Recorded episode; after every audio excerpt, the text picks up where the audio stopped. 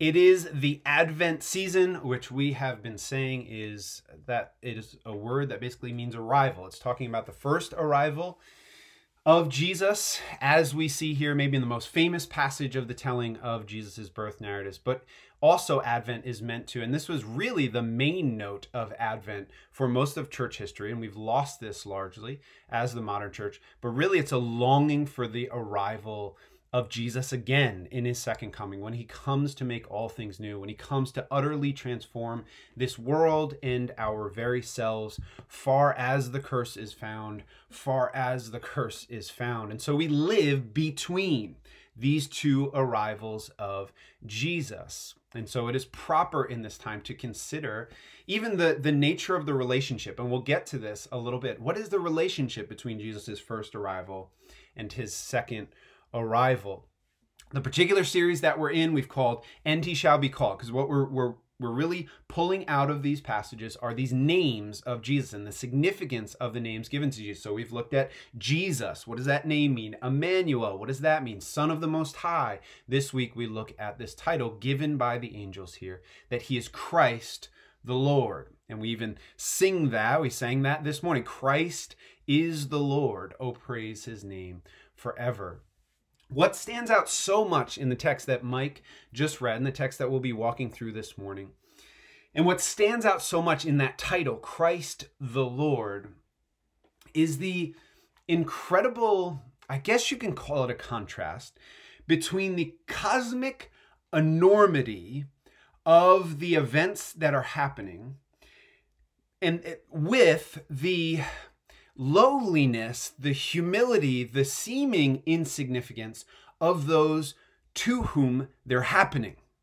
That I think is the is the the main thing we're meant to feel in the way that this master storyteller Luke tells this story. This this uh, use a fancy word here. This dichotomy, this paradox, this whatever you want to call it between the the the amazingness, the wonder, the uniqueness, the majesty of the creator of the universe showing up in the story that he's the author of, and yet the everydayness, the, the seeming normality of the characters among whom this whole thing happens. And to give you a little preview of where I'm headed, even the title, Christ the Lord, has that beautiful tension in it. That Christ, the Messiah, the human being for whom we long, the, the one who would come and make things right. And yet, this Messiah that now we understand that the Messiah's primary work was coming to suffer, to be cast aside, to to have the, the full weight of sin and shame poured out upon him on our behalf that that christ is the lord. The lord this this title for god this most reverential of titles for god that the one who was slain on our behalf was the the very master of the galaxies. That's the amazingness of Christmas. I want to show you how this tension, not build, but how this tension recurs in the telling of this particular part of Jesus' arrival. So, starting at verse 8 here. And in the same region, there were shepherds out in the field keeping watch over their flock by night probably a familiar passage for those of you who have who have been around the church around christmas things for a while in the same region, there were shepherds out in the field keeping watch over their flock by night. And as you might expect, among a bunch of shepherds just going about their normal job, and an angel of the Lord appeared to them. We're meant to feel that, wait, what? To them?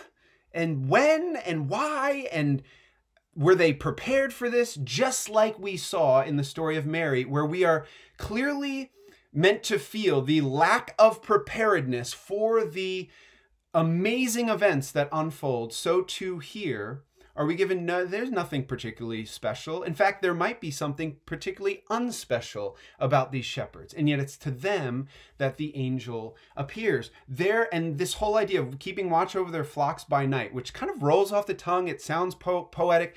It is it is maybe linguistically it's poetic. It is the most normal thing you can say of shepherds. They're doing their thing, man. The, I was trying to think of this week the like a modern equivalent and right now my my youngest child has this thing about he wants to be a gas station attendant. That is what he he writes and you know whenever his teacher asks him what do you want to be? And we don't know where this is coming from but okay a gas station attendant.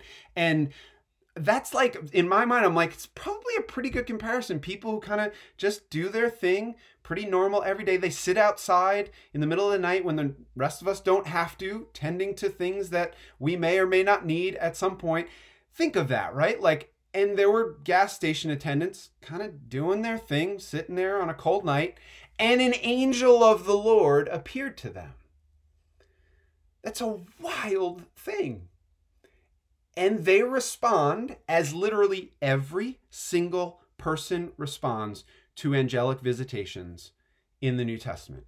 They are so happy and they're like, this is so cool. This is so great. God chose us. This is an exciting thing. Look, God thinks that that we're awesome. No. What is their response? Angel Lord appeared to them, glory of the Lord shone around them, and they were filled with great fear. Language here is they were they feared with a mega fear, is what it says. They are absolutely beside themselves, terrified. Why? Because this is not what they expect. This is not what they believe themselves to be worthy of. And whatever the appearing, now keep in mind, this is not the appearing of the presence of God. This is a, the appearing of a representative of the presence of God. And yet that is sufficient to send them into fearing mega, with a mega fear.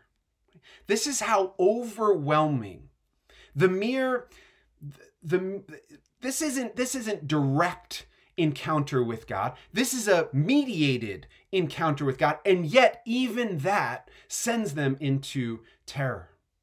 We miss the, the, the utter wonder of veiled in flesh the Godhead see. Hail the incarnate deity, pleased as man with men to dwell.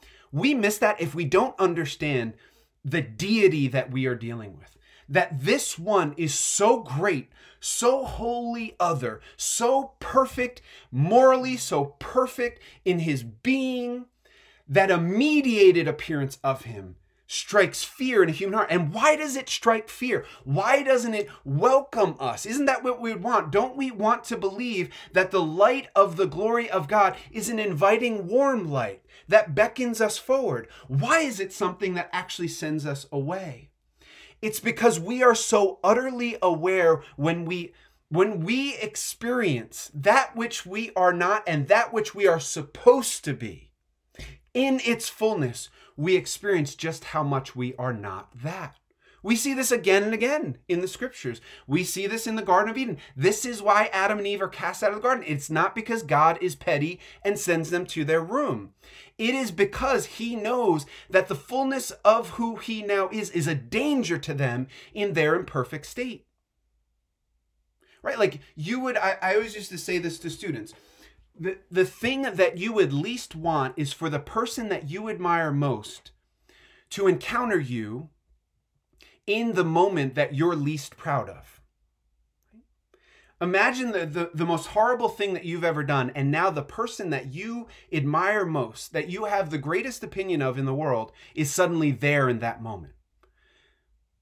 Imagine the crushing weight that that would be because you feel the distance between what that person calls you to and what you actually are. This is why the presence of God so often causes people to go and run and hide rather than be invited in. In fact, it's always what it does.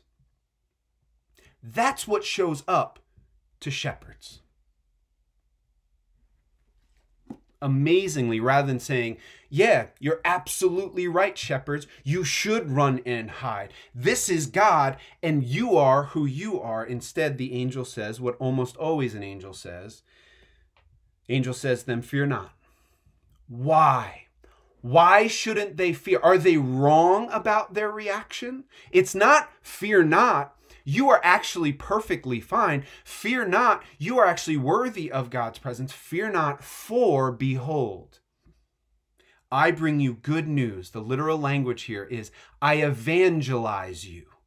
Behold, I evangelize you good news of great joy. That will be, now don't miss this, for who?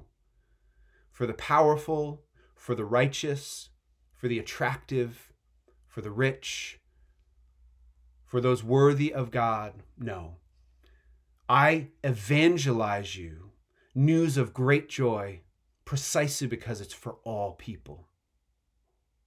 So we begin to consider why is this story told the way that it is? I think that this is our first clue. To say the angel of the Lord, it seems, likely appears to shepherds of all people precisely because of the nature of the news that the angel brings. That this news is as relevant to shepherds keeping over their flock by night as it is to Caesar. It is as relevant to the, to the have nots as it is to the haves. It is as relevant to you right now as you sit here in central New Jersey in the awful year that we've had as it is to any other human being at any other time and place. This news is that universal. It goes that wide in its implications. Unto you is born this day in the city of David a Savior, who is Christ the Lord. Unto you this day in the city of David a Savior is born, who is Christ the Lord. You see, why do they go from utter, I would argue, appropriate fear of the presence of God to actually moving by the end of this passage to effusive, abundant worship of God? It's because they get what they need, and it's because you and I get what we need. Because at the end of the day, what imperfect, unholy people need is to somehow be made perfect and holy such that we can actually be invited into the glory of God's perfection. You see, and the only way to get that is not through self effort because we've all tried. It's not through any other kinds of means. It's not through hiding behind. It's it's through a savior. It's through something outside of ourselves that can actually take our imperfection that can take our unholiness upon itself. Be our savior. Be our messiah. And in exchange give us what only he was worthy of. That is why it is good news of great joy and it's for all people. Love what it says next. It says Verse 12, follow with me. And this will be a sign for you. You will find a baby wrapped in swaddling cloths and lying in a manger. It's one of those little details in the Christmas story that has become like one of the most precious things to me in all of these stories. Never seen it before, but uh, read an article, I think it was in Christianity today i actually pulled a quote from it and, and forgot to cite myself so sorry uh, if if you're you know in academia or something. But i think it was in christianity today i think it was a couple years back and i remember reading this and i was able to to pull up where where i pulled out the the paragraph that i just found so interesting. Um, the gospels never use this word this will be a sign for you without a deeper meaning right? We you can very easily read this as and this will be a sign for you. Like go to bethlehem and when you find a baby wrapped in swaddling clothes you'll be like oh there it is. That's the one. But a sign that's not how it first of all it's a weird way to say it. It's like a baby was born. You'll know it's the baby when it's a baby and it's wrapped and it's clothed like a baby right? Do you see that? Like it's a weird sign if that's the primary thing if it said like, oh, um, and this will be a sign for you, it's in room 203 and it's wearing, you know, the the cute blue PJs or something, you'd be like, oh yeah, yeah, that's how I know which baby it is. No, no, no. It says this will be a sign for you. And I think that we get a little whisper at the end of the passage when it says that Mary pondered up these things after it's clear that the shepherds told them, hey, this is what the angel said, they likely included, this will be a sign for you. That there's more going on here This is a sign. This is a symbol. This has deep meaning. There, there's more than meets the eye if you're capable of seeing it. That's how the Gospels use this word sign. So, in what way is it a sign that this baby will be wrapped in swaddling cloths? Well, think of how crazy it is. They've just announced a Savior has been born, the one who was to come from the line of David, the King that you've longed for, Christ the Lord, the Messiah, who is God in flesh. And think about, think about the significance, they're saying, of the fact that it's a baby wrapped in swaddling cloths. Here's what that article said it said, The conditions of Jesus' first advent were a small metaphor for his entire life. As the Son of God became flesh and bones, he experienced an unfathomable limitation of himself. The universe closed in around him, restricting him with time and space. It's getting this from Philippians 2, that, that beautiful Christ hymn, if you want to look that up. Having a human body was like being swaddled from birth to death for Jesus, as it contained Almighty God in unnaturally small dimensions. Isn't that profound? That the God of the, the unbounded one, the one who could create a universe that still to this day is ever expanding, bound himself in the form of all things of a baby. It's likely why we get this mention of swaddling. If, if you've ever been around kids, you've probably seen this whole thing that, that we parents do, where you, you swaddle them. We had this thing, oh, what was it called? Um, sweetie, Sweetie, you remember what that thing was called? A Woombie. I don't know if anybody else uses a Woombie, right? A Woombie, and it ties a baby like this. And what does it do? We like to think it helps a baby sleep. I think it just makes parents less crazy. But somehow, right, they can't smack themselves or, or it, they just seem less. Okay, God of the universe in a Woombie. That's why. What is the sign? How does that point beyond itself?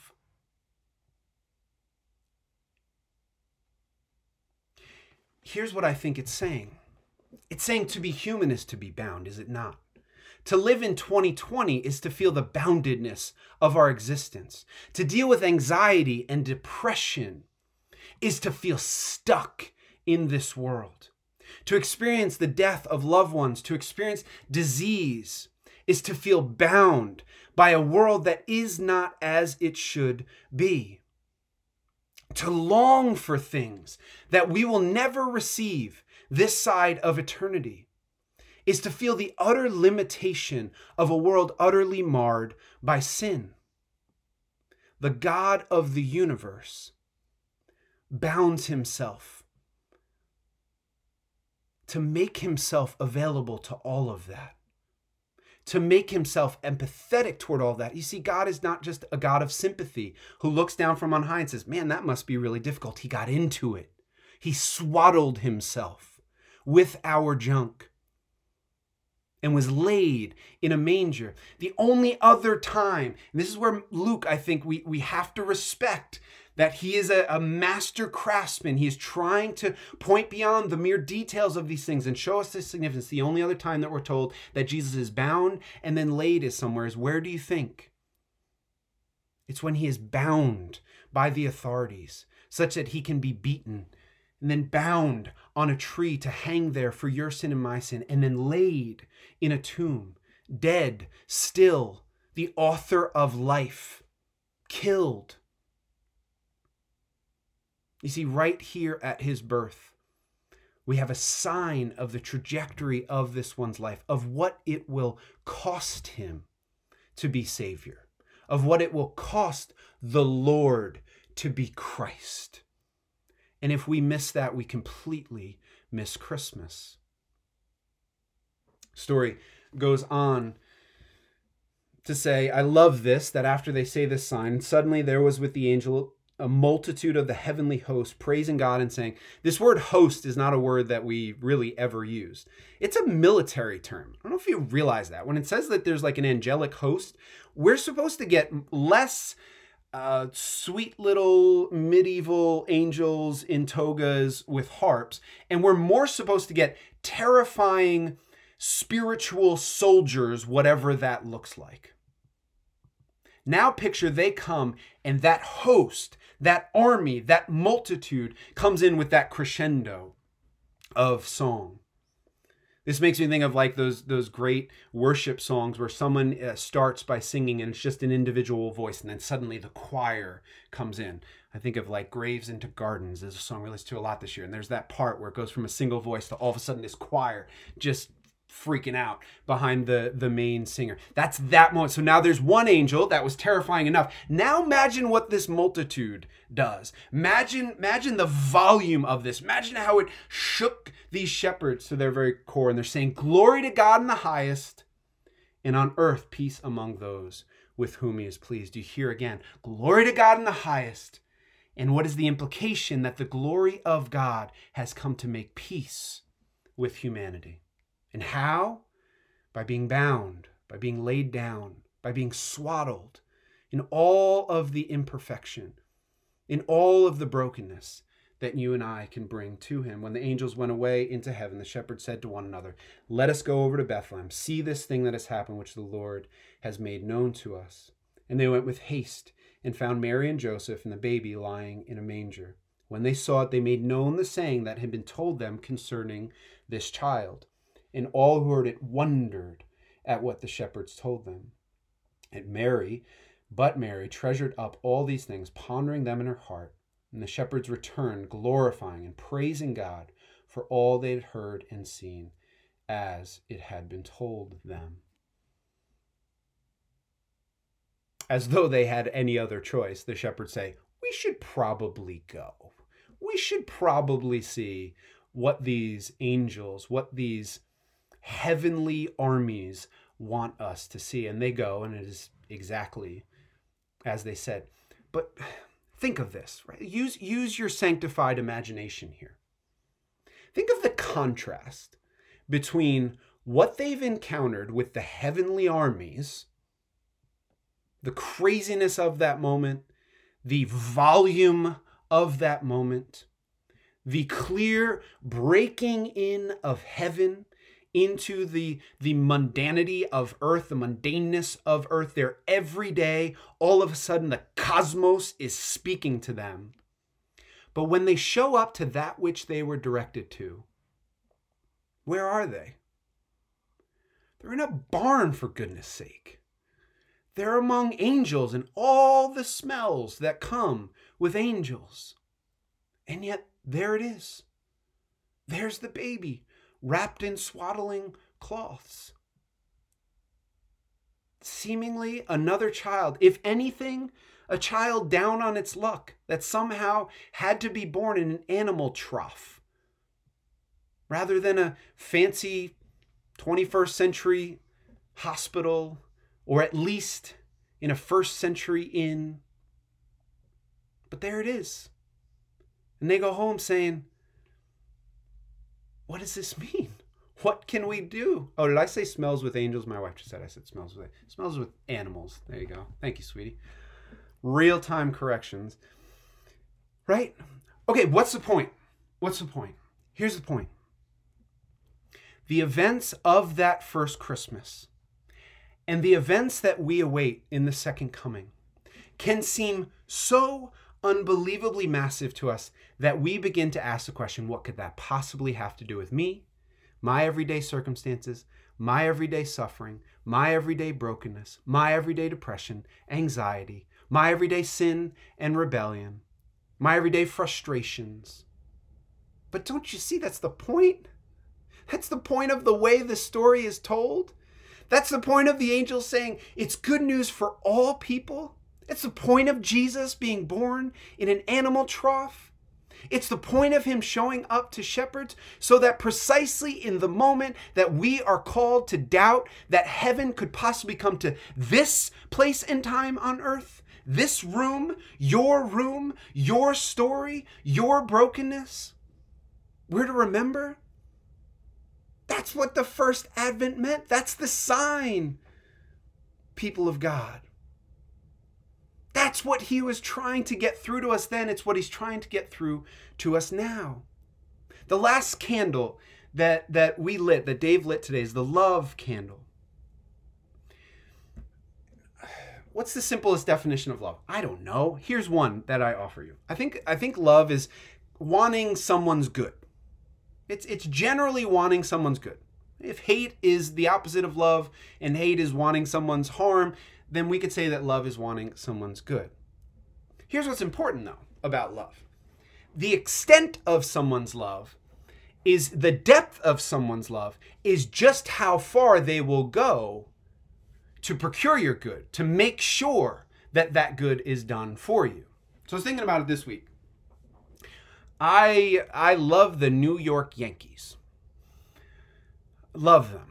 They've been I've been a fan of them since I was a kid. This is like the worst thing that I've said. Some of you are perking up and some of you are, you know, offended by this. Be offended by something else I said. I love the New York Yankees.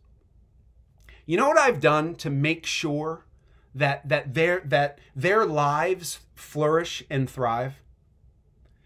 Absolutely nothing. And so you should call into question my love for the Yankees. Now, I love my kids. Deeply love my kids. You know what I've done?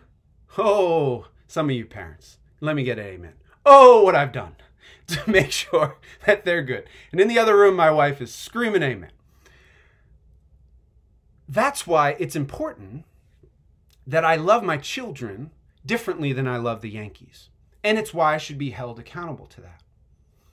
Here's what I think sometimes we think I think we think, yeah, God wants my good. I believe that. I believe that at a theological level. I believe he's inclined towards me. I don't think that he's. Now, some of you actually don't believe. You believe that he's inclined against you. That's that might be another sermon for another day. Let me talk to those of you who who are theologically convinced. Yeah, I think that God is generally good, he's generally for me. I wonder though, do you think that he's that he's a, a fan of yours? Or that he's your good and gracious heavenly Father? Because here's what I can tell you that the first advent at least means. It at least is meant to demonstrate to us just how far he will go to procure your good and my good. The depth, the extent, the enormity of God's love is at least the distance from God's heavenly throne to Bethlehem. And I suspect if our minds could wrap themselves around what that distance is, we would begin to understand. Because not only is it from heaven's throne to Bethlehem, it's from heaven's throne all the way into being swaddled and bound by sin and death themselves. And that distance, I'm not sure any of us could fathom. I'm pretty sure that that's what Christ the Lord is wrestling with the night before he is buried. Father, I've come a mighty long way to do what you've asked of me. And if there's any other way, if there's any other distance that I could travel other than going all the way into suffering, sin, and death, Father, let this pass from me. And yet he obediently goes. And I don't know what you're going through today. I don't know what causes doubt in you about God's love for you, about the extent that He will go. But I am telling you, there is no distance, there is no sin, there is no brokenness that is so far between where He is and where you believe yourself to be that is farther than as far as He already went for you. And so I know it can feel like He is distant. I know it can feel like, man, does he really love me because this, this, this and is happening? But here's the other lesson of this first Advent that so often the fa- salvation of God comes ex- in exactly the opposite way that we expect it to. Let this be a sign for you that the salvation of God came in messy, dirty, dusty circumstances and didn't get better from there, it got worse. And so often, his saving work in our lives, his work of grace in our lives, will not look how we expect it to look. And I say that as your pastor who loves you. I say that as your pastor who, frankly, I wish it was another way. And let let yet let the saints among us who have traveled with him long enough say that when you look back over your shoulder, you realize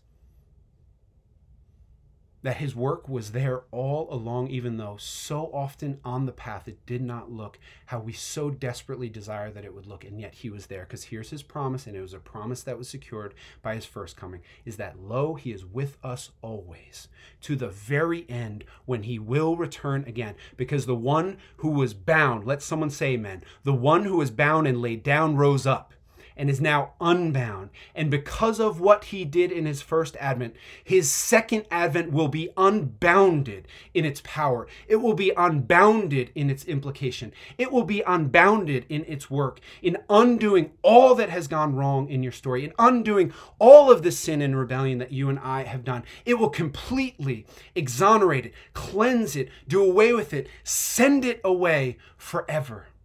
That's what we long for but we long for it with confidence because we know it's already been secured. That's our hope, Jacob's well, now and always. So, however far you feel He is, know that in spite of your feelings, He is near. And when you doubt that, look again at the first advent. Look at the clues here of how the work of God often looks in a world, in stories marred by sin such as ours are. He is near, veiled in flesh, the Godhead see. Hail the incarnate deity, pleased as man with people like us to dwell. Jesus, Jesus, our Emmanuel, God with us. Let's pray. Father, I pray that this would be hope in these times. Lord, I know that we are weary. Lord, I know that we feel bound, that we feel stuck in so many ways.